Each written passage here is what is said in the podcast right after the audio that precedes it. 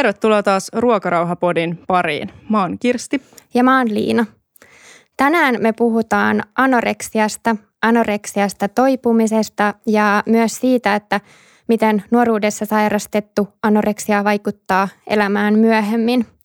Me ollaan Kirstin kanssa itse sairastettu anoreksia, mutta tänään ei kuitenkaan olla puhumassa tästä aiheesta kahdestaan, vaan ollaan saatu meidän kanssa upea vieras tänne jaksoon. Tänään me ollaan saatu vieraaksi monen alan osaaja, toimittaja, kirjailija, televisiojuontaja, talk show host. Tervetuloa Maria Veitola. No kiitos ja kiitos kutsusta. Ihanaa, että tulit puhumaan tästä tärkeästä aiheesta. Voidaan heti alkuun sanoa kaikille kuulijoille, jotka miettii, että jännittääkö meitä haastatella ammattitoimittajaa, niin kyllä meitä vähän jännittää, mutta toivottavasti pärjätään hyvin. Ihan varmasti pärjäätte. Mä en arvostele teitä. Kiitos. Miten noi nyt tekee? Pyri vaan keskustelee teidän kanssa ja vastaamaan kysymyksiin. Kiitos, tämä lohduttaa. Hyvältä. Joo. Mitä sulle kuuluu, Maria? No kiitos, ihan tosi hyvää kuuluu. Omituinen aika, mutta pärjään ihan hyvin. Mä oon keksinyt sellaisia juttuja tänä niin kuin vuodenvaihteessa, mitkä pitää jotenkin silleen mun pään kasassa, niin mä oon käynyt talviuimassa. Mä oon aloittanut semmoisen harrastuksen tänä talven esimerkiksi, niin mä olin just tänä aamuna, niin se on esim. Tosi kiva juttu. Joo, se on ihanaa. Mäkin olen käynyt nyt, aloittanut koronaharrastuksena, niin se on ollut kyllä ihanaa. Siitä on tullut nyt muodi. Tuntuu joltain. Joo, kyllä. Niin, siitä on tullut nyt muodikasta. Kyllä, joo. Mutta se on kiva, kannattaa kokeilla. Joo, mennään asiaan. Maria, sä oot kertonut, että sä oot sairastanut anoreksian. Kauan sulla siitä sairastamisesta nyt sit on? No siitähän on nyt jo tosi kauan. Ja mä oon siis 48-vuotias, joka on häkellyttävää. Mä en oikein itsekään tajua, että miten mä oon vuotias, mutta näin se vaan on. Ja mä sairastin niin kuin lukioikäisenä, eli sit siitä on niin kuin 30 vuotta. Mä sairastuin varmaan, mä olin 16 tai 17, kun se sairaus alkoi ja siinä sitten pari vuotta meni. Miten se sairaus alkoi sulla? Muistaaksä sitä, että oliko sulla joku, niin kuin, että monesti saattaa alkaa jostain terveyskuurista tai dietistä tai tämmöisestä, että miten se sulla se oireilu alkoi? No, mä olin niin kuin, miten mä sanoisin, mä olin ehkä niin kuin vähän silleen siinä teini-iässä niin kuin ihan pikkusen saanut niin kuin enemmän painoa. Mä olin aina ollut silleen tosi hoikka lapsi ja sitten mulla oli niin kuin vähän tullut ihan vaan siis sellaisia naisellisia muotoja ja mä en harrastanut mitään urheilua muuta kuin siis me asuttiin Imatralla ja pyöräilin joka paikkaan ja näin, mutta et mulla ei ollut niin kuin koskaan ollut mitään liikuntaharrastusta ja sitten niin kuin pikkusen aloin jotenkin silleen just pyöristyä ja olin kuullut ehkä niin kuin muutaman kommentin siitä, että näin. Ja mun isä, joka on nyt kuollut, niin sit hänkin niin kuin joskus silleen niin kuin ei varmaan pahalla, mutta vähän tökerösti kommentoi, että oot vähän pyöristynyt. Että tavallaan semmoisia ihan pieniä niin kuin oma huomio siitä, että vähän niin kuin silleen maha ja peppu pömpöttää eri tavalla ja sitten vähän ulkopuolelta. Ja joku kaveri oli ehkä sanonut, että sinäkin olet vähän lihonut tai jotain.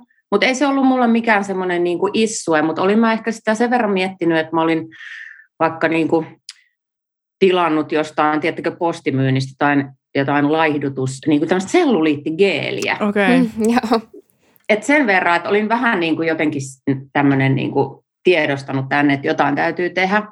Mutta ei sitten mitään. Mä menin tonne, oli lukion ensimmäisen luokan jälkeinen kesä ja mä pääsin semmoiselle tuttavaperheelle, englantilaiselle tuttavaperheelle niin kuin kesäksi töihin.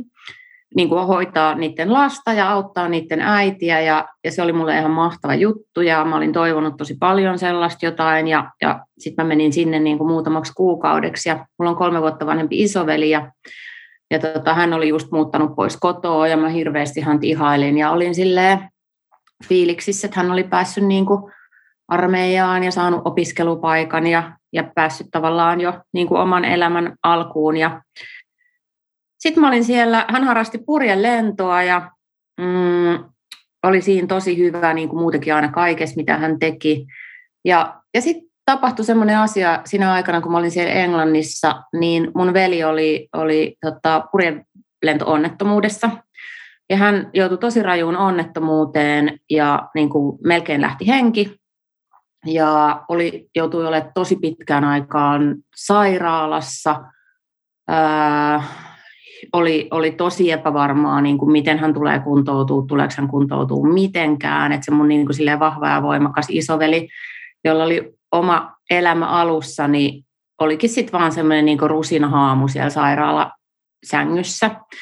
Ja se oli mulle siis niin hirvittävän kova kolaus, tosi pelottava asia niin kuin monella tavalla. Että ehkä ensimmäinen kerta, kun mä jouduin kohtaa sen, että, tai tajuun niin konkreettisesti sen, että elämässä voi niin kuin sattua mitä tahansa, minä hetkenä hyvänsä. Ja se oli niin kuin sellainen perusturvallisuutta silleen aivan tajuttomasti järkyttävä kokemus. Ja sitten kun mä olin itse vielä silleen herkässä teini-iässä, ja sitten jotenkin, no koko perhehän siinä oli niin kuin aivan sekaisin, mutta mä en niin kuin oikein sit keksinyt siihen niin kuin mitään muuta tapaa, kun jotenkin niin kuin järjestää mieltäni, niin ruveta kontrolloimaan mun niin kuin omaa elämää, eli käytännössä syömistä. Ja mä ajattelin jotenkin silleen, että että mun vanhemmat oli tietysti nyt keskittynyt mun veljeen ja hänen silleen hoivaamiseen ja toipumiseen, ja ymmärrettävästi kaikki pyöri niin kuin hänen ympärillään, niin mä ajattelin, että mä oon mahdollisimman vähän kenellekään vaivaksi, että mä rupeankin nyt jumppaamaan, ja rupesin käymään aerobikissa, ja ajattelin, että nyt mä voisin myös vähän piristää kaikkia, että mä vähän muutaman kilon laihduttaisin, että sitten ei tarvitse sitäkään miettiä, että Maria on vähän pyöristynyt, että mä keskityn nyt tämmöiseen projektiin, niin sitten se niin kuin lähti siitä.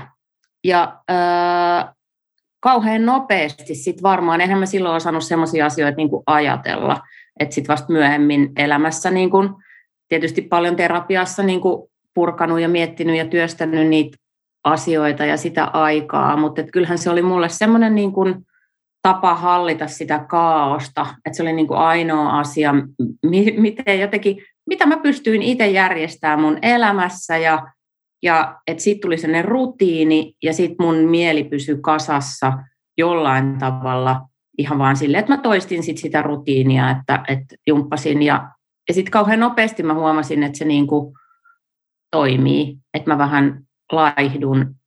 Ja sitten tavallaan siinä tapahtuikin varmaan sit se, että siitä tuli sitten, niinku, että se ei niinku jäänyt siihen, vaan että sitten mä niin kuin sairastuin anoreksiaan. Et mä sain aika hyvää palautetta, että just jotkut luokkakaverit sanoi että ihanaa, että, tai jotenkin, että sinä näytät niin ihanalta, että sä oot laihtunut, ja se on varmaan jotenkin muutenkin semmoista aikaa, että kaikki jotenkin miettii koko ajan jotain painoaan ja ulkonäköään, ja sitten niin kuin, ja jotkut oikein inspiroitu siitä ja näin, mutta siitä se niin kuin lähti, siitä mun veljen onnettomuudesta ja siitä, että mulla ei ollut niin kuin minkäänlaisia työkaluja käsitellä sitä.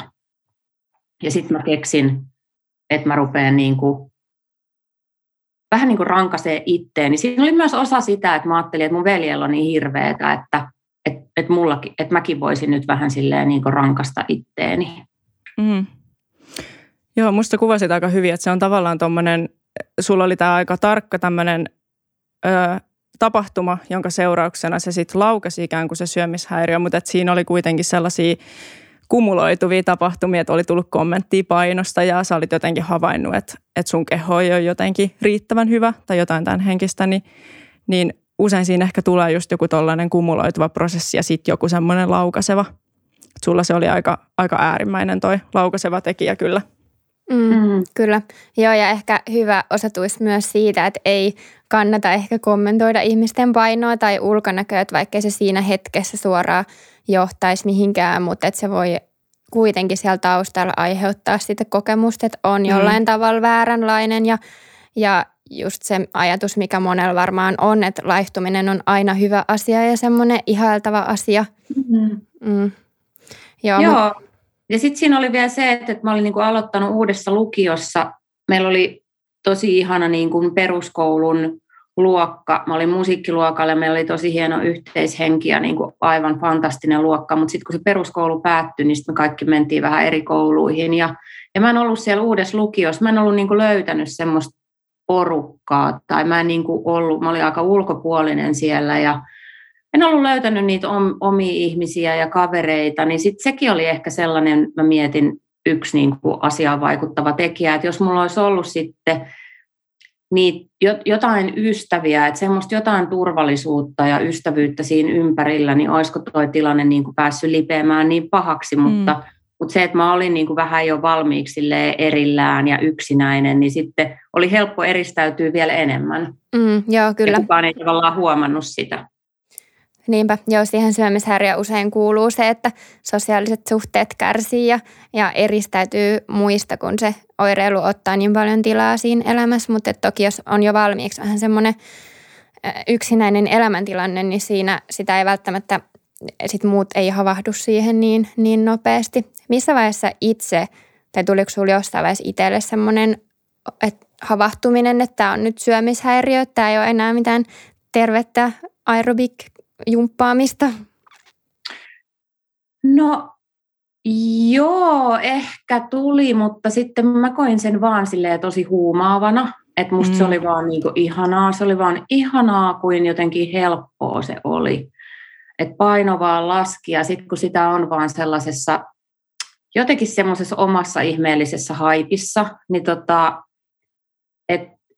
ja sitten se niinku se valehtelu, joka siihen sitten tuli, että sittenhän sitä kun rupeaa tavallaan ehkä sitten kun tajuaa sen, että nyt tämä ei ole, nyt vaan silleen tosi rentoa ja kivaa juttua, vaan tässä onkin jotain ihanaa ja tämä on mun oma maailma ja mä oon koko ajan tämmöisessä pienessä niin kuin hyvässä vireessä, niin sitten siinä vaiheessa varmaan mun vanhemmat on vaikka eka kertaa ruvennut kiinnittää asiaan huomiota, että kun mä aina halusin syödä omassa huoneessa ja mä aina olin syönyt ja mä aina söin tosi vähän ja ne alkoi sitten vähän siitä niinku kiinnostua, että miksi mä en syö muiden kanssa ja miksi mä syön niin vähän ja näin. Niin kyllä mä sitten silloin niinku tajusin varmaan, että tässä on, että ei tämä nyt ole ihan ok, mutta sittenhän siinä tulee myös semmoinen, että sitten vaan entistä niinku tiukemmin takertuu siihen niin kuin siinä vaiheessa vielä niin kuin ihanalta tuntuvaan sairauteen ja rupeaa suojelemaan sitä, että apua, että nyt jotkut muut on huomannut, että mulla on ehkä tämä näin tai jotain, että nyt tämä tosi helposti on menossa niin kuin pilalle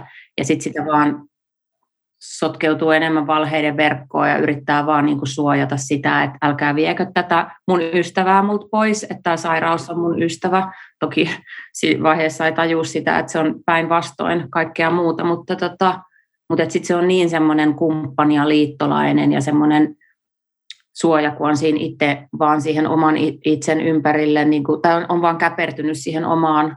Niin sitten kyllä mä silloin niin kuin, on varmaan tajunnut sen tai on tajunnut, että mä oon sairas, mutta silleen, että älkää vaan viekö tätä pois multa, että tää on niinku ihanaa.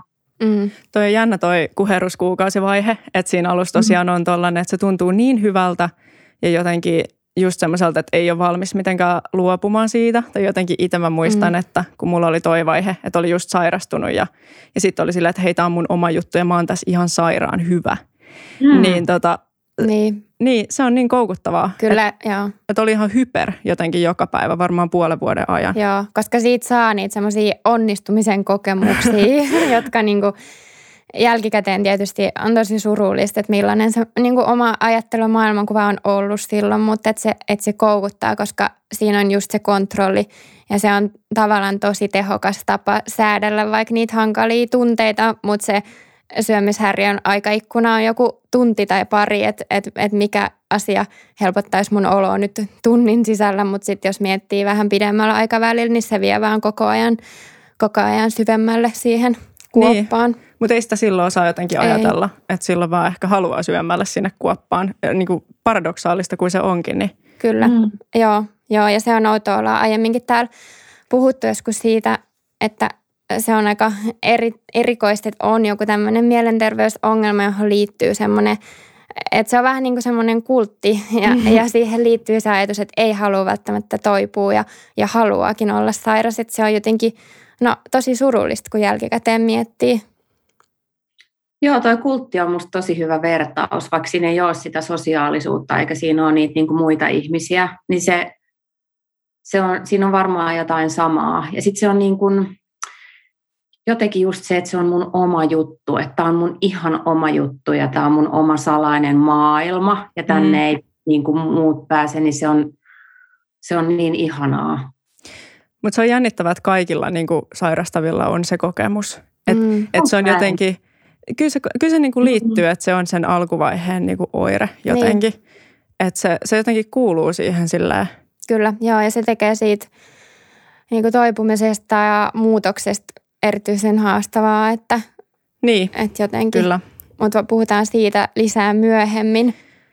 Sanoit tuossa aiemmin jo, että sä olit ennen sitä sairastumista jo niin kuin vähän yksinäinen siellä koulussa ja muualla. Sä sanoit, että se alku oli mukavaa aikaa, mutta että millaiseksi se elämä niin kuin muotoutui?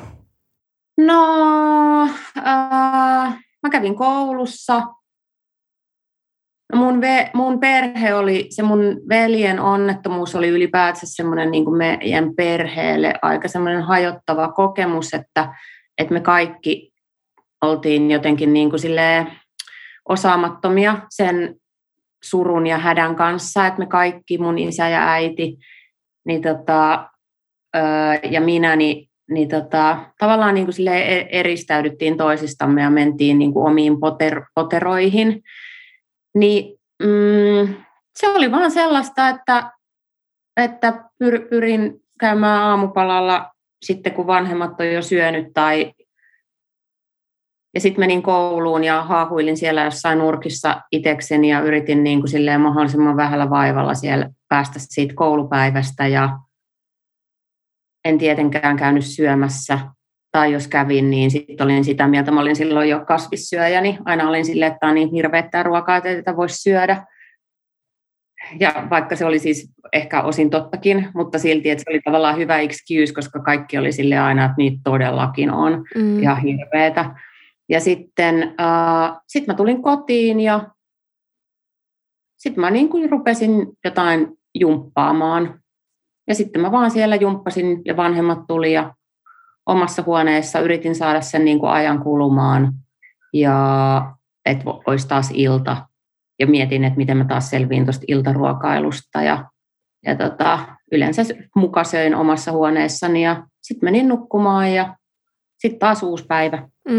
Joo, että aika paljon se elämä pyöri sen syömishäiriön ympärillä.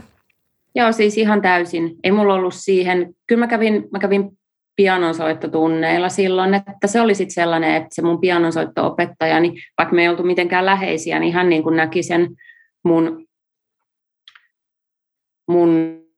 sairauden, ja hän niin kuin jossain vaiheessa halusi ruveta puhua siitä, että miten mä voin ja mitä mulle kuuluu, ja että mä oon muuttunut tosi paljon, ja että mä oon niin surumielinen, ja mä näytän erilaiselta, mutta enhän se oli mulle silleen vieras ihminen. Vaikka olikin opettaja, niin en mä sille sanonut tavallaan mistään mitään. Et se oli niinku ainoa, että sit jossain vaiheessa niinku joku oli puhunut koulussa, että sit varmaan kun se alkoi näkyä niinku niin paljon sit se huonovointisuus ulospäin, niin joku oli koulussa puhunut, en tiedä opettaja vai oppilas, terveydenhoitajalle, ja sitten terveydenhoitaja niinku halusi jutella mun kanssa. Mutta sekin kysyi vaan, että käytät sä huumeita. Okei. Joo. Sanoin, että en käytä, ja sitten se oli tavallaan niin kuin sillä selvä. Se oli käsitelty. No niin. Okei. Okay. Ja sitten meidän koulussa oli niin kuin vahva tämmöinen seurakunta, nuorten yhteisö, niin Sitten ne niin kuin yritti tehdä tämmöisen intervention ja ne pyysi jonain viikonloppuun tai jollain välitunnilla mua jäämään niiden kanssa luokkaan. Mm-hmm. Ja sitten he ehdotti, että kun he näkee, että mä voin huonosti, että he rukoilis mun puolesta, että mä saisin Jeesusta mun sydämeen. Että niin kuin, niin, että jotain tällaisia, pieniä jotain tällaisia, että jotkut niin kuin näki, mutta ne oli myös samalla semmoisia tosi helposti niin kuin ohitettavia. Joo. Niin se elämä kutistuu aika paljon sen syömishäiriön ympärillä, että vaikka tuossa puhuttiin, että siinä aluksi voi itsellä olla sellainen tosi hyvä olo, niin ei se elämä sen anoreksian kanssa ole kyllä mitään glamouria todellakaan. Ei, se on siis kurjaa elämää. Tosi kurjaa. Yksinäistä ja kurjaa ja pientä ja jotenkin, en mä nyt tiedä, tietysti on monenlaisia teini-ikiä, mutta on se niin kuin silleen, kyllä mä ajattelin, että mä olin tosi paljon vaan siellä niin kuin yksin siellä mun omassa huoneessa. Mm. Sitten mulla oli semmosia niin kuin muistivihkoja ja sitten mä vaan niihin silleen, välillä kirjoitin jotain, vähän jotain runoja tai vaan jotain tekstiä ja sitten vaan silleen saatoin vaikka jollain tussilla vaan silleen, jollain mustalla tussilla vaan silleen, että sutata niitä papereita läpi silleen 2 tuntia. Joo. Joo, se on tosi yksinäistä se elämä syömishäiriön kanssa ja jotenkin semmoinen, jos ajattelee vaikka sellaista normaalia nuoren ihmisen elämää ja mitä kaikkea siihen kuuluu, niin ne asiat niin kuin ainakin itse muistaa, että tuntui tosi kaukaisilta. Mutta et sulla yritti koulussa kuitenkin just jotkut kaverit kehottaa hakeutumaan hoidon piiriin tai näin, että jotkut puuttu siihen, uskonnolliset nuoret ainakin. Joo. Joo, mä muistan, että mulle tuli yksi opettaja itse asiassa kysymään multa, kun mä olin tosi paljon just kanssa lukioiässä, just sairastuin itse ja olin aika huonossa kunnossa jo, niin yksi opettaja tuli pyytää mut laihdutusvinkkejä, kun hän oli itsekin yrittänyt pudottaa painoa, mutta ei ollut onnistunut. Että, no niin. Että ne lähestymiset ei ole aina ihan onnistuneita kyllä. No joo. Sä oot kertonut, että siihen sun anoreksiaan liittyi myös masennusta. Millaista se oli? Ja koetko sä, että se niin kuin kumpi tuli ensin, osaako se sanoa? Niin, hyvä kysymys. Mä en osaa sanoa, kumpi tuli ensin. Että tavallaan voi ajatella ehkä, että ne on kulkenut siinä käsi kädessä ja ehkä voi jopa olla, että se tavallaan se, niin kuin, se mun veljen onnettomuus on niin kuin laukassut sen masennuksen ja sitten ehkä mulla on ollut niitä masennusoireitakin aluksi, mutta sitten mä tavallaan olen sitten sen anoreksian, löysin siihen niin kuin kumppanikseni, että mä selviäisin sen masennuksen kanssa. Mutta ja sitten jossain vaiheessa, just tässä kuherruskuukausi haippivaiheessahan se, niin kuin se masennuskin oli sitten siellä taustalla. Että sittenhän se jysähti tosi pahasti päälle oikeastaan sit siinä vaiheessa. Että mä luulen, että se anoreksia niin kuin jollain tavalla peitti sen masennuksen, että sitten siinä vaiheessa, kun mä jouduin, eli pääsin hoitoon, niin sittenhän se masennus silleen niin kuin kosahti tosi pahasti päälle, että sitten se tuli sieltä niin kuin tosi ryminällä. Joo, se voi varmaan just liittyä siihenkin, että koska se anoreksia-oireilu on aika semmoinen niin kuin helppo tapa niin kuin tukahduttaa niitä tunteita ja työntää niitä etäämmälle. Että sitten kun siitä oireilusta joutuu luopumaan, niin joutuu käsittelemään niitä kaikkia asioita, mitä siellä alla on. Mm-hmm. Jep, ja nällästähän voi syntyä, tai aliravitsemuksesta ihan silleen fysiologisestikin semmoinen valheellinen hyvän olon tunne. Että varmaan sekin auttaa niin kuin peittämään just niitä paskoja fiiliksiä, mitkä siellä on taustalla. Se just. Sä sanoit, että sä pääsit sitten lopulta kuitenkin hoidon piiriin, niin minkälaista apua sä sait siihen anoreksiaan? No se oikeastaan niin kuin laukaiseva tekijä oli sellainen, että mä kävin mun äidin kanssa saunassa. Mä olin varmaan semmoisiakin tilanteita vältellyt tosi paljon ja käynyt vaan yksin, mutta sitten kerran kun mä olin saunassa, niin mun äiti pamahti sinne ja oli silleen, että mie tuun kanssa saunaa sinun kanssa, jolloin hän näki se, niin kuin mun vartalon ja säikähti sitä tosi paljon ja järkyttyi siis todella ja sanoi, että mä vien sut nyt lääkärille, että tämä on ihan siis kauheaa ja näin. Ja sitten me käytiin niin kuin yksityisellä lääkärillä, joka sitten punnitsi mut, jotain kyseli tsekkaili vähän ja sanoi, että sä et saa tästä yhtään laihtua, että on niin kuin viimeinen varoitus, että muuten että tässä ei niin kuin käy hyvin ja sut täytyy niin kuin, että sun täytyy sitten mennä niin kuin sairaalaan. Ja mä siitä vähän säikähin, mutta sitten samalla toisaalta niin kuin en tietenkään aikonut tehdä asialle yhtään mitään, että päinvastoin toivoin, että voiko nyt vaan äkkiä niin kuin silleen, tosi paljon vaan laihtuisin lisää ja lisää. Ja musta tuntuu, että se paino vaan tippui, siis ihan tosi hurjaakin vauhtia. Mutta me oltiin sovittu sen lääkärin kanssa, että mä menen sinne uudestaan tyyliin varmaan 2 viikon tai kuukauden päästä. Ja sitten mä menin ja sitten se paino oli edelleen tippunut tosi paljon. Ja sitten se oli silleen, että ei ole mitään muita vaihtoehtoja, että sä kuolet. Että ymmärrät sä, että sä kuolet. Että sun on pakko mennä, niin kuin, että hän laittaa nyt lähetteen sulle sairaalaan. Ja mä olin tietysti silleen, niin kuin, en mä ollut siitä jotenkaan osannut mitenkään edes hätääntyä. Olin vaan tosi pettynyt. Vähän semmoinen, että jäin kiinni. Että ei se niin kuin ollut se mikään semmoinen niin kuin kuoleman ajatus mulla yhtään siinä. Tai että jotenkin, että olisi mulle terveydelle niin kuin haitaksi tai mitään. Mä en osannut yhtään ajatella mitään sellaista. Mä olin vaan tosi pettynyt, että mä jäin kiinni.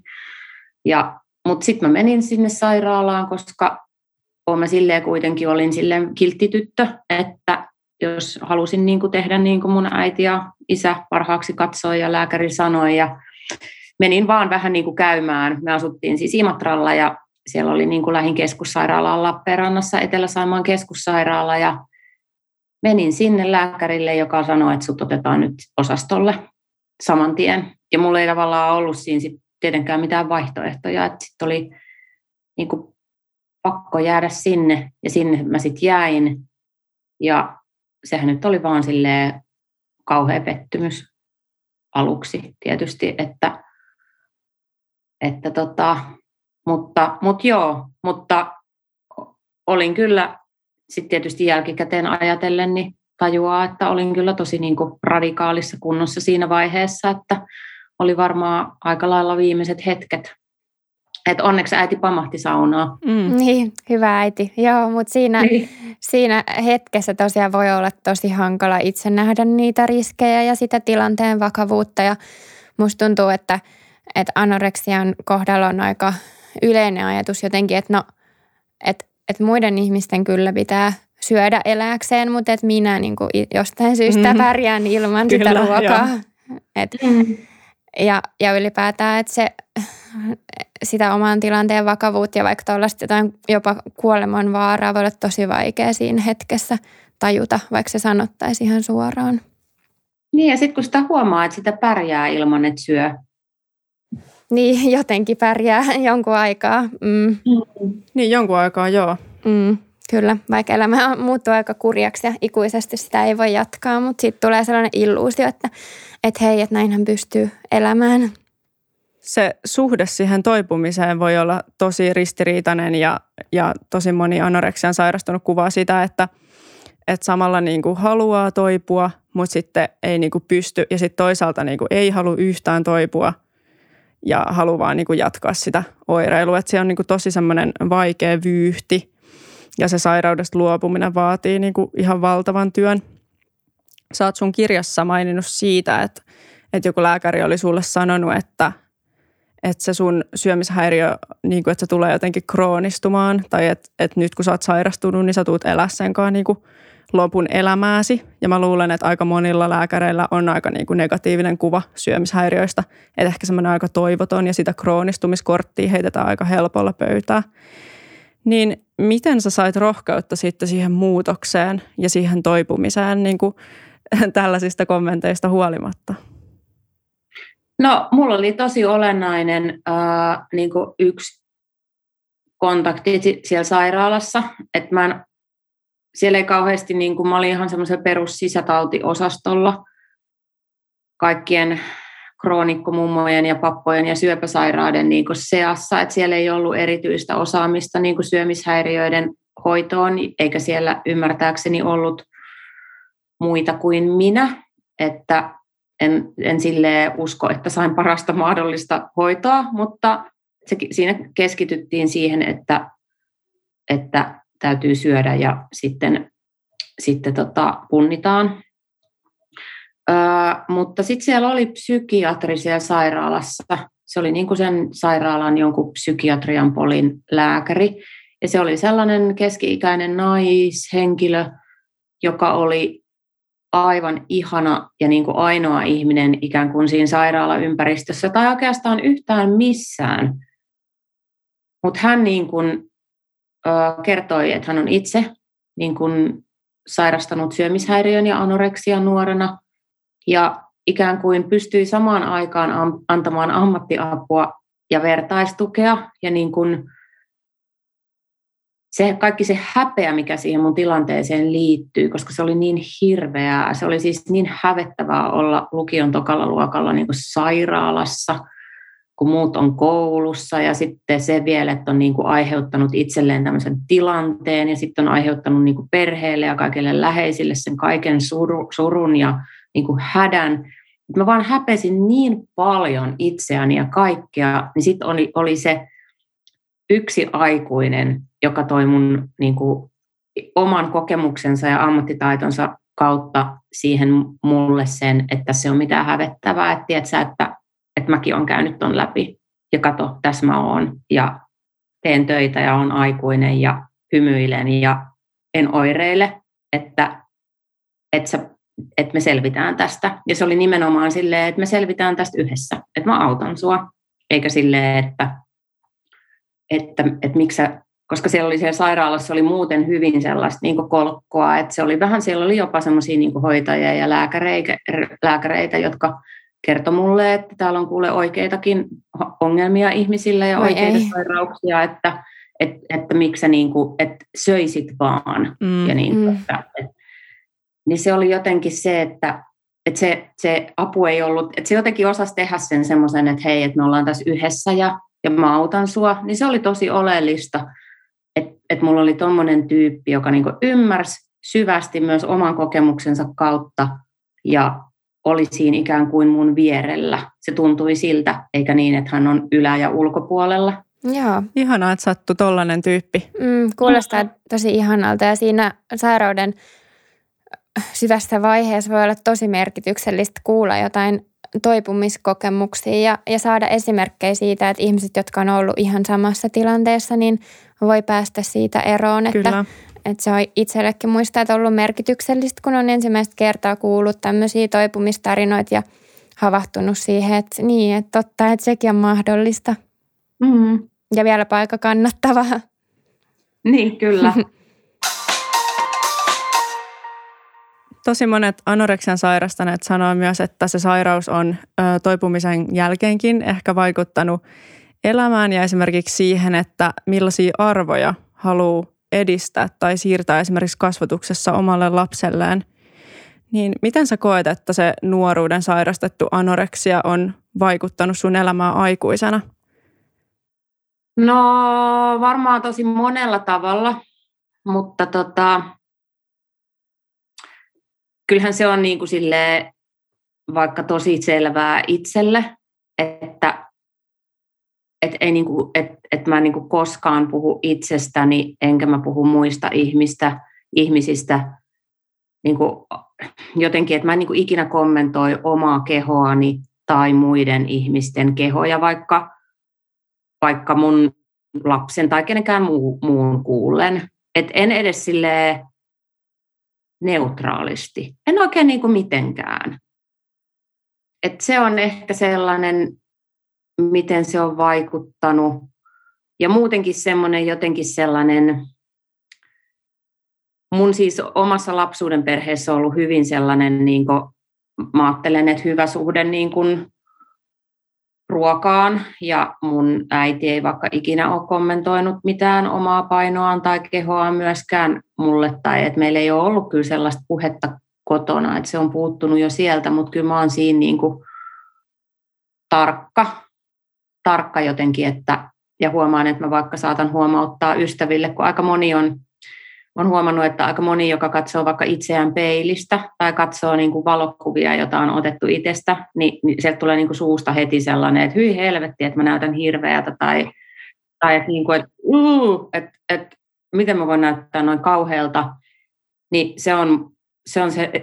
se on aika hurjaakin tajuta, mikä normi se on, että miten ihmiset puhuu itselleen, niin sitten mä oon ehkä ihan niin kuin tajunnut sen, että se on myös jotain semmoista tietoista työtä, mitä on, tai tietoista ja tiedostamatonta ehkä, mitä on tässä niin kuin tehnyt vuosien aikana, että ei puhu itselleen niin, mutta ei myöskään niin kuin, että kyllä mä aina silleen puutun, kun mä kuulen, että ihmiset puhuu noin, ja tavallaan niin kuin ryhdyn ääneen miettimään, että miksi sä puhut noin, ja itsellesi älä puhu noin, että jotenkin joku sellainen, ja sitten semmoinen ylipäätään semmoiset, että jotkut että kauheasti niin kuin arvostaa varmaan tietysti terveyttä, mutta myös semmoista, niin kuin, vaan semmoista niin kuin voimaa ja vahvuutta ja semmoista, niin kuin, että kykenee tekemään asioita, että on niin kuin keho, jolla voi kävellä ja juosta ja nostaa ja on voinut saada lapsen ja että semmoisia asioita, jotka on varmaan monelle itsestäänselvyyksiä, niin ne on mulle semmoisia niin kuin jokapäiväisiä jotenkin juhlan aiheita, mitä mä joka päivä fiilistelen, että vau, tässä mä kävelen portaat. Ihanaa. Vau, että siinä mielessä, ja semmoisiakin asioita, kun aluksi puhuttiin tuosta iästä, että kun joskus vaikka jotkut mun samaikäiset kaverit voi olla silleen, että ei apua, kelaa, että me ollaan jo 48, että hyi helvetti. Sitten on itse lähinnä silleen vaan, että vau, että mä oon 48, että mä oon niin kuin terve ja elossa ja mä oon 48, että vitsi mä oon elänyt tänne asti. Ja kyllä siinäkin on aina jotenkin semmoinen muisto siitä, että niin kuin nuorena, niin kuin, että siinä olisi voinut käydä toisinkin siinä tarinassa. Joo, kyllä mä tunnistan nämä jutut ja itse myöskin huomaan, että olen herkistynyt sellaiselle paino- tai negatiiviselle kehopuheelle, että sellaista sietää aika vähän nykyään tai niin kuin, että ehkä siihen itse sitten kiinnittää enemmän huomioon kuin muut. Että se ei ole itsellään semmoinen normi. Ja myöskin toi niinku kehon arvostus ja ehkä ruuan arvostus ja vaikka herkuttelun arvostus. Että tiedätkö, että jee, mä voin syödä jäätelöä tänäänkin, jos mä haluan. Että ei ole enää mitään rajoituksia siinä. Joo, kyllä. Monesti, jos on ollut syömishäiriö, niin ihmiset kuvaa, että jos vaikka tulee joku kuormittava elämäntilanne, niin saattaa aktivoitua uudestaan ne ajatukset. Niin onko sulla ollut tämmöistä kokemusta? Joo, on. Ja silloin sitten, kun mä olin jotenkin niin kuin tosi selkeästi silleen, musta se oli vaan niin kuin puhdas anoreksia se mun sairaus silloin aluksi, niin sitten mun tuli siihen semmoista niin kuin takapakkia kyllä, ja sitten mä rupesin, niin kuin, siihen tuli vähän semmoisia niin kuin bulimista oireilua, että mä rupesin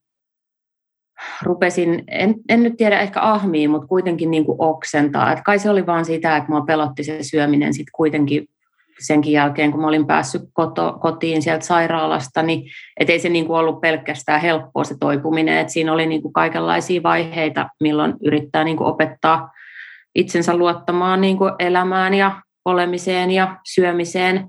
Mutta sitten se niinku jäi sellaiseksi, että sitten myöhemmin nimenomaan, just niin kuin sä kuvasit, että mun vaikka ensimmäisissä jossain ihmissuhteissa, jota mä tietysti sitäkin niinku harjoittelin, niin että kun niistä tuli jotain sellaisia, että jotenkin et tuntuu, että mä en niinku, tai jollain tavalla se niinku että on ollut sellaisia perusturvallisuuden järkkymiskokemuksia tai sellaisia kokemuksia, että mä en pysty ilmaisemaan itseäni tai mä en uskalla sanoa ääneen, miltä musta tuntuu tai mä en pysty olemaan ton ihmisen seurassa niin kuin mä oikeasti haluaisin tai että mulla on jostain muusta syystä tosi ahdistunut ja vähän silleen niin kuin masentunut olo, niin sit mulla on ollut sellaista nuorempana, että sitten mä niin kun rupesin oksentaa. Että mä jotenkin sitä pahaa, tuskasta oloa ja semmoista niin kun umpikujassa olemista, niin yritin helpottaa sillä, että mä oksennan. Ja siinä oli joku semmoinen ajatus, että se liittyy jotenkin just siihen painon kontrollointiin tai siihen, että vaikka tämä kaikki muu asia tuntuu tosi pahalta ja on tosi huonosti mun elämässä, niin sitten ainakin jos mä oksennan tämän niin kuin upean aterian, niin mä en sitten ainakaan niin kuin liho. Niin, että se... Joo. Tulee se, taas se semmoinen tarve kontrolloida edes jotain asiaa elämässä. Joo. Niin. Ja kun mä niin kuin kaikkeen voi vaikuttaa, mitä mun ympärillä tapahtuu, niin sitten tämä on se vanha turvallinen malli, että no tähän, että jos mä niin kuin sit mä voin kontrolloida tätä osa-aluetta, joka liittyy mun syömiseen ja painoon. Kyllä, joo. Ja moni kuvaa sitä silleen, että jos huomaa, että vaikeissa elämäntilanteissa aktivoituu ne syömishäiriöajatukset, niin sitten harjoittelee just sitä, että tunnistaa ne ajatukset ja sitten ei lähde niin kuin siihen mukaan, että tunnistaa, että okei, että tämä on syömishäiriöajatus, mun ei tarvitse totella sitä ja siitä ei seuraa mitään hyvää, jos mä nyt lähden vaikka laihduttamaan, että se ei johda mihinkään semmoiseen, mitä oikeasti tarvitsen elämään, että oikein, että miten sä kuvasit, että minkälaisia tarpeita siellä on, jotka herättää sit sitä oireilua, niin on tosi hyvä tunnistaa niitä, että ne usein on just jotain tommosia, että haluaisi olla hyväksytty se, niin kuin omana itsenään ja tuntee olonsa arvostetuksi, että oppisi tunnistamaan, että mitä se syömishäiriö yrittää paikkailla. On, ja mä ajattelen, kun se mun oma anoreksia niin kuin laukesi niin selkeästi siitä perusturvallisuuden niin kuin horjumisesta, siitä, että mun veljelle tapahtui kauhea onnettomuus ja mun perhe niin kuin jotenkin hajosi siihen ja mä jäin yksin, enkä osannut niin kuin olla siinä tilanteessa, niin sitten jotenkin vasta sen mun mielen niin kuin korjasi se, että mä tuossa vähän päälle 30-vuotiaana niin kuin löysin hyvän terapeutin ja sitouduin niin kuin moneksi vuodeksi terapiaan, jossa kävin säännöllisesti ja otin sen tosi vakavasti ja tein tosi paljon töitä siellä nimenomaan sen niin kuin perusturvallisuusasian kanssa. Niin se on jotenkin, että sitten se oli se, että sen jälkeen, tai jotenkin se, että se oli sitten vielä semmoinen niin kuin tosi iso työ, jolla mä ehkä niin kuin pääsin sit niistä ihan viimeisistäkin rippeistä, että miten se syömishäiriö sit välillä niin kuin nousi pintaan. Se syömishäiriö yleensä vastaa just johonkin tarpeeseen. Et se on niin kuin semmoinen coping-keino, mutta itse mä jotenkin ajattelen, että kun on kokeillut sitä riittävän monta kertaa ja tajuu, että se johtaa yleensä aina huonompaan tilanteeseen, niin on semmoinen halukin opetella siihen jotain muita tapoja tilalle, että ei huvita kyllä enää ottaa yhtään kierrosta niin kuin sen syömishäiriön kanssa. Joo, ja mä uskon, että tommoinen vaikka pitkä terapiaprosessi voi olla tosi merkityksellinen siinä, että usein ehkä se akuuttivaiheen hoito voi keskittyä vaikka siihen ravitsemustilan korjaamiseen, joka on todella tärkeää, mutta sitten voi olla tosi arvokasta oikeasti kunnolla päästä pohtimaan, että mitkä asiat vaikka itsellä on johtanut siihen sairauteen ja miten sitä voisi niin kuin tulevaisuudessa jotenkin paremmin käsitellä niitä omia kipupisteitä jollain rakentavammalla tavalla. Sä oot joskus sanonut, että sä näet puhumattomuuden kulttuurin sekä sun niin kuin ehkä omassa perheessä, mutta myös yhteiskunnallisesti semmoisena asiana, joka aiheuttaa kärsimystä, niin laaja kysymys, että mitä tälle asialle voisi tehdä? No, hyvä kysymys. Mitä sille voi tehdä? Todella laaja kysymys, mutta kyllä mä ajattelen sitä, että tai on niin kuin helppoa ajatella, että jos mä ajattelen jotain omaa isääni, joka syntyi niin kuin silleen heti sodan jälkeen niin kuin sotatraumaseen perheeseen ja siihen niin kuin sukupolveen. Ja sitten se, että kaikki se, että millaisessa kulttuurissa vaikka hän on elänyt ja sitten jonain päivänä hänellä on niin kuin 16-vuotias anoreksia sairastava tyttö, ja hän yrittää niillä hänen perimillään ja opituillaan niin kuin tunnetaidoilla niin kuin selvitä sellaisessa tilanteessa, niin mä en niin kuin tavallaan voi, että mun olisi helppoa ajatella, että vitsi mun isä oli kusipää, että se vaan rähjäs mulle ja yritti huusi mulle, että syön nyt jotain, ja se kieltäytyi perheterapiasta ja se kieltäytyi siitä niin kuin sairaalasta tarjotusta, tai tavallaan niin kuin sairaalassa yritettiin just tämä ihana psykiatri halusi tavata perhettä ja oli sitä mieltä, että hän täytyy koko perheen osallistua, ja mun isä sanoi, että en todellakaan osallistu. Niin mun olisi niin kuin helppo ajatella, että vitun kusipää, mutta samalla mä niin kuin ymmärrän, että hänkin on oman historiansa niin kuin, ja oman aikansa tuote, että hän on ollut siinä tilanteessa sillä kapasiteetilla, mikä hänellä on ollut ja niillä taidoilla, mitä hänellä on ollut. Ei hän ole koskaan ymmärtänyt, että puhuminen vaikka voisi olla niin kuin auttaa mihinkään tai olisi tärkeää, koska ei sellaista ollut koskaan itse nähnyt tai kokenut. Mutta kyllä mä ajattelen, että niin kuin ajat ylipäätänsä niin kuin on muuttunut jo nyt tosi paljon. Että kyllähän, että jos mä ajattelen sitä, että millaisia vaikka tuntuu, että aika paljon on kuitenkin jo sellaisia nuoria, jotka uskaltaa jakaa sekä oikeassa elämässä että somessa niin kuin ihan toisella tavalla niin kuin asioitaan ja tunteitaan kuin minä ja mun ikäiset silloin.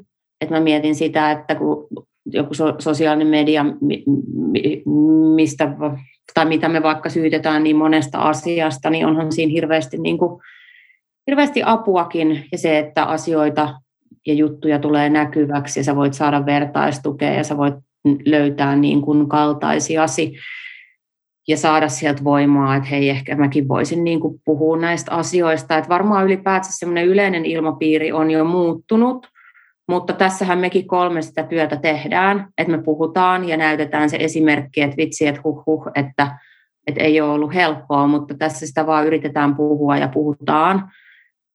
Ja sitten kun mulla on itselläni nyt semmoinen tokaluokkalainen poika, niin kyllä mä oon ollut silleen aivan äimänkäkenä, kun mä oon päässyt niin kuin hänen kautta näkemään vaikka varhaiskasvatusta ja niin kuin koulun ala-aste, mitä siellä tehdään, että on se niin kuin hämmentävää, että meillä on joku varhaiskasvatussysteemi, jossa jo ihan niitä pieniä tyyppejä ruvetaan, että siellä korostetaan tosi paljon tunnetaitojen merkitystä ja siellä niin kuin ihan pienestä lähtien opetetaan tunnistamaan tunteita, puhumaan omista tunteista ääneen, autetaan niin kuin löytää sitä sanastoa ja käyttää sitä sanastoa, niin onhan se jo, mä ajattelen, että kyllä varmasti yhteiskunnallisella tasolla jo niin kuin on ymmärretty, että on tärkeä asia ja sitä tehdään ihan eri tavalla kuin vaikka joskus mun aikana on tehty jossain päiväkodissa tai koulussa, missä en usko, että on tehty noiden asioiden eteen yhtään mitään. Mutta kyllä musta se on tärkeää, että kaikki ne, niin kuin mä ajattelen, että kaikkien ei tarvitse voida eikä uskaltaa puhua kaikissa elämänvaiheissa kaikista asioista, mutta kaikki ne, jotka voi ja edes jotenkin kykenee, niin sitten vaan meidän täytyy yrittää puhua ja antaa sitä esimerkkiä ja tavallaan tehdä sitä normaaliksi, että tässä sitä vaan puhutaan, vaikka samaan aikaan niin kuin hävettää ja kauhistuttaa ja hermostuttaa ja ujostuttaa. Ja. Kyllä. Ja se häpeän tunteen vastustaminen on musta hienoa että menee. Sitä on paljon joutunut kokemaan. Joo, että yrittää vastustaa sitä ja on todella niin kuin kulttuurissa iso muutos tapahtumassa. Ja toi oli ihana, mitä sä sanoit siitä sun isästä, että ei todellakaan ole niin kuin heidän vika millään tavalla. Että meillä on sodatkin vielä niin lähellä, että tuntuu, että nyt alkaa olla sellainen uusi aika ja kuulostaa tosi ihanalta, mitä kerroit tuosta varhaiskasvatuksestakin, että selvästi isoja muutoksia kyllä. Kyllä, ja esimerkiksi just toi some, niin kyllähän se tarjoaa ihan uudenlaisen alustan sellaisen vaikka mielenterveysaktivismin tekemiseen, että siellä on paljon niin kuin, ihan tavallisiakin tyyppejä, jotka kertoo, niin kuin, uskaltaa tulla niin kuin, ulos niiden asioiden kanssa ja puhuu niistä. Ja esimerkiksi nyt mä oon huomannut, että lääkärit on paljon alkanut puhua omista mielenterveysongelmistaan, mikä on hienoa, se on aiemmin ollut aika tabu, että lääkäreiden on pitänyt aina olla vaan pelkästään terveitä ja kyllä siinä on tapahtunut selkeästi sellaista hienoa kehitystä. Et Liinan hienoa mottoa lainaten, että häpeää kohti. Et sitä ei tarvitse elämässä hirveästi vältellä. Niinpä. Sillähän se häpeä poistuu, kun näistä puhutaan ja stigmaa puretaan. Maria, nyt jos joku meidän kuuntelija tuolla kuuntelee tätä ja samaistuu lukiolaiseen Mariaan ja on vaikeassa tilanteessa, niin mitä sä haluaisit sanoa hänelle? Se on hirveän hyvä kysymys. Jos mä ajattelen sitä, että mitä mä olisin tarvinnut, mitä se lukiolainen, yksinäinen, niin kuin 16, 17, 18-vuotias Maria, joka oli siellä omassa huoneessaan, niin mitä mä olisin tarvinnut, niin nyt mä rupean itkettää, niin mä olisin tarvinnut sitä, että joku olisi tullut siihen mun rinnalle ja sanonut, että mä oon tässä sun kanssa. Mm. Mä oon tässä sun kanssa, mä autan sua ja mä en jätä sua yksin. Mm. Joo. Niin jotenkin se, että mä tiedän, että kuinka vaikeaa sieltä omasta huoneesta on kurottaa mihinkään. On tosi vaikea sanoa, että auta mua, koska sitä apua ei välttämättä edes halua. Mm. Mutta jotenkin se, että ehkä edes joku semmoinen niinku tieto siitä, että tietäisi sen, että siellä on niitä tyyppejä, jotka tajuaa ja ymmärtää ja on valmiita niin kuin kulkemaan siinä rinnalla ja auttamaan. Että jotenkin sen niin kuin muistaisi, ja sitten jos sellainen mahdollisuus niin kuin avautuu, niin sitten vaan uskaltaisi ottaa se vastaan ja tarttua siihen. Joo, tämä on tosi kauniisti sanottu jotenkin, että pystyisi ehkä saamaan sitä rohkeutta, että voi kurottua muita ihmisiä kohti, vaikka se tuntuu siinä hetkessä tosi vaikealta. Ja vaikka se ei onnistuisikaan vielä konkreettisesti, niin muistaa sen, että ei ole koskaan yksin. Että vaikka olisi miten vaikea tilanne, niin joku on siinä ihan samassa tilanteessa tai ollut samassa tilanteessa ja päässyt siitä parempaan. Kyllä, ja ehkä läheiset voi myös pitää mielessä, että vaikka se sairastunut ei olisi sillä hetkellä valmis ottaa apua vastaan, niin ei jätä yksin, vaan odottaa, kunnes hän on valmis. Että kyllä se hetki varmasti tulee, että haluaa itsekin sitten parempaa elämää. Joo, ja sitten jotenkin haluaisin ehkä myös niille läheisille sanoa, että varsinkin sitten myöhemmin, kun mä oon puhunut paljon siitä ajasta mun äidin kanssa. Kyllä mä ennen mun isän kuolemaakin siitä jonkun verran, niin kuin me puhuttiin, mutta se on niin hirveän vaikeaa aikaa meille, ettei me kauheasti pystytty. Mutta äidinkaan mä oon puhunut paljon siitä ja ajattelen sitä, että se on niin hirveä se vanhempien ja niiden läheisten syyllisyys siinä. Mm. Ja se hätä ja se avuttomuus, niin se on myös niin, että jotenkin haluaisin vapauttaa siitä, koska mä ajattelen tosi usein, että ne varsinkin tämmöisissä niin kuin erilaisissa mielenterveysasioissa ja syömishäiriöissä, niin ne kaikista lähimmät on ehkä kuitenkin sitten, niin ne ei ole niin kuin ne kaikista oikeimmat ihmiset auttamaan, koska ne on jollain tavalla ehkä jopa sairastunut itsekin, tai ne on jollain tavalla ehkä osa sitä ongelmaa, tai sitten ne on vaan liian lähellä. Että jotenkin, että kauhean moni varmaan myös soimaa itseään siitä, että ei pysty omaa lastaan auttamaan paremmin, niin onneksi on ammattilaisia. Että ajattelen, että se niin kuin kuuluu se auttaminen ensisijaisesti niille, jotka ei ole ihan siinä lähipiirissä. Mm. Kyllä. Tärkeä pointti toi joo, että läheiset saa olla ihan vaan läheisiä ja nämä on läheisillekin isoja kriisejä, niin myös itse saattaa tarvita apua ja tukea ja silloin voi olla vaikea auttaa toista. Tähän loppuun me kysytään sulta meidän jokakertainen vakkarikysymys. Eli Maria, mikä susta on sun mielestä sun oma paras puoli? Mun oma paras puoli? No, mun oma paras puoli on ehdottomasti mun herkkyys. Ja sitä mä vaalin tosi paljon. Ja se on sellainen puoli, jota monta kertaa elämässä on tullut pidettyä niin kuin kaikkea muuta kuin vahvuutena, eli heikkoutena. Ja on ajatellut, että tästä ei ole mitään muuta kuin harmia, että tuntee näin paljon ja kokee näin paljon. Mutta sitten samalla, niin, ja mitä vanhemmaksi tulee, niin sitä enemmän tajuu, että se on itse asiassa niin kuin mieletön supervoima, mitä pitää vaalia ja mistä pitää huolehtia. Joo, ihana vastaus. Kiitos tosi paljon tästä keskustelusta. Oli ihana, kun saatiin sut vieraaksi. Kiitos munkin puolesta tosi paljon. Kiitos kutsusta. Oli tosi kiva jutella teidän kanssa. Loppuun muistutetaan, että jos kärsit itse syömisen ongelmista, niin apua voi hakea esimerkiksi omasta terveysasemasta tai koulu-, opiskelu-, työterveydestä tai voi tutustua Syömishäiriöliiton palveluihin. Meitä voi seurata Instagramissa ja Facebookissa nimellä Ruokarauhapodi ja meille saa laittaa siellä kaikenlaisia viestejä. Ja me palataan jälleen ensi viikolla uuden jakson parissa. Moikka! Moikka!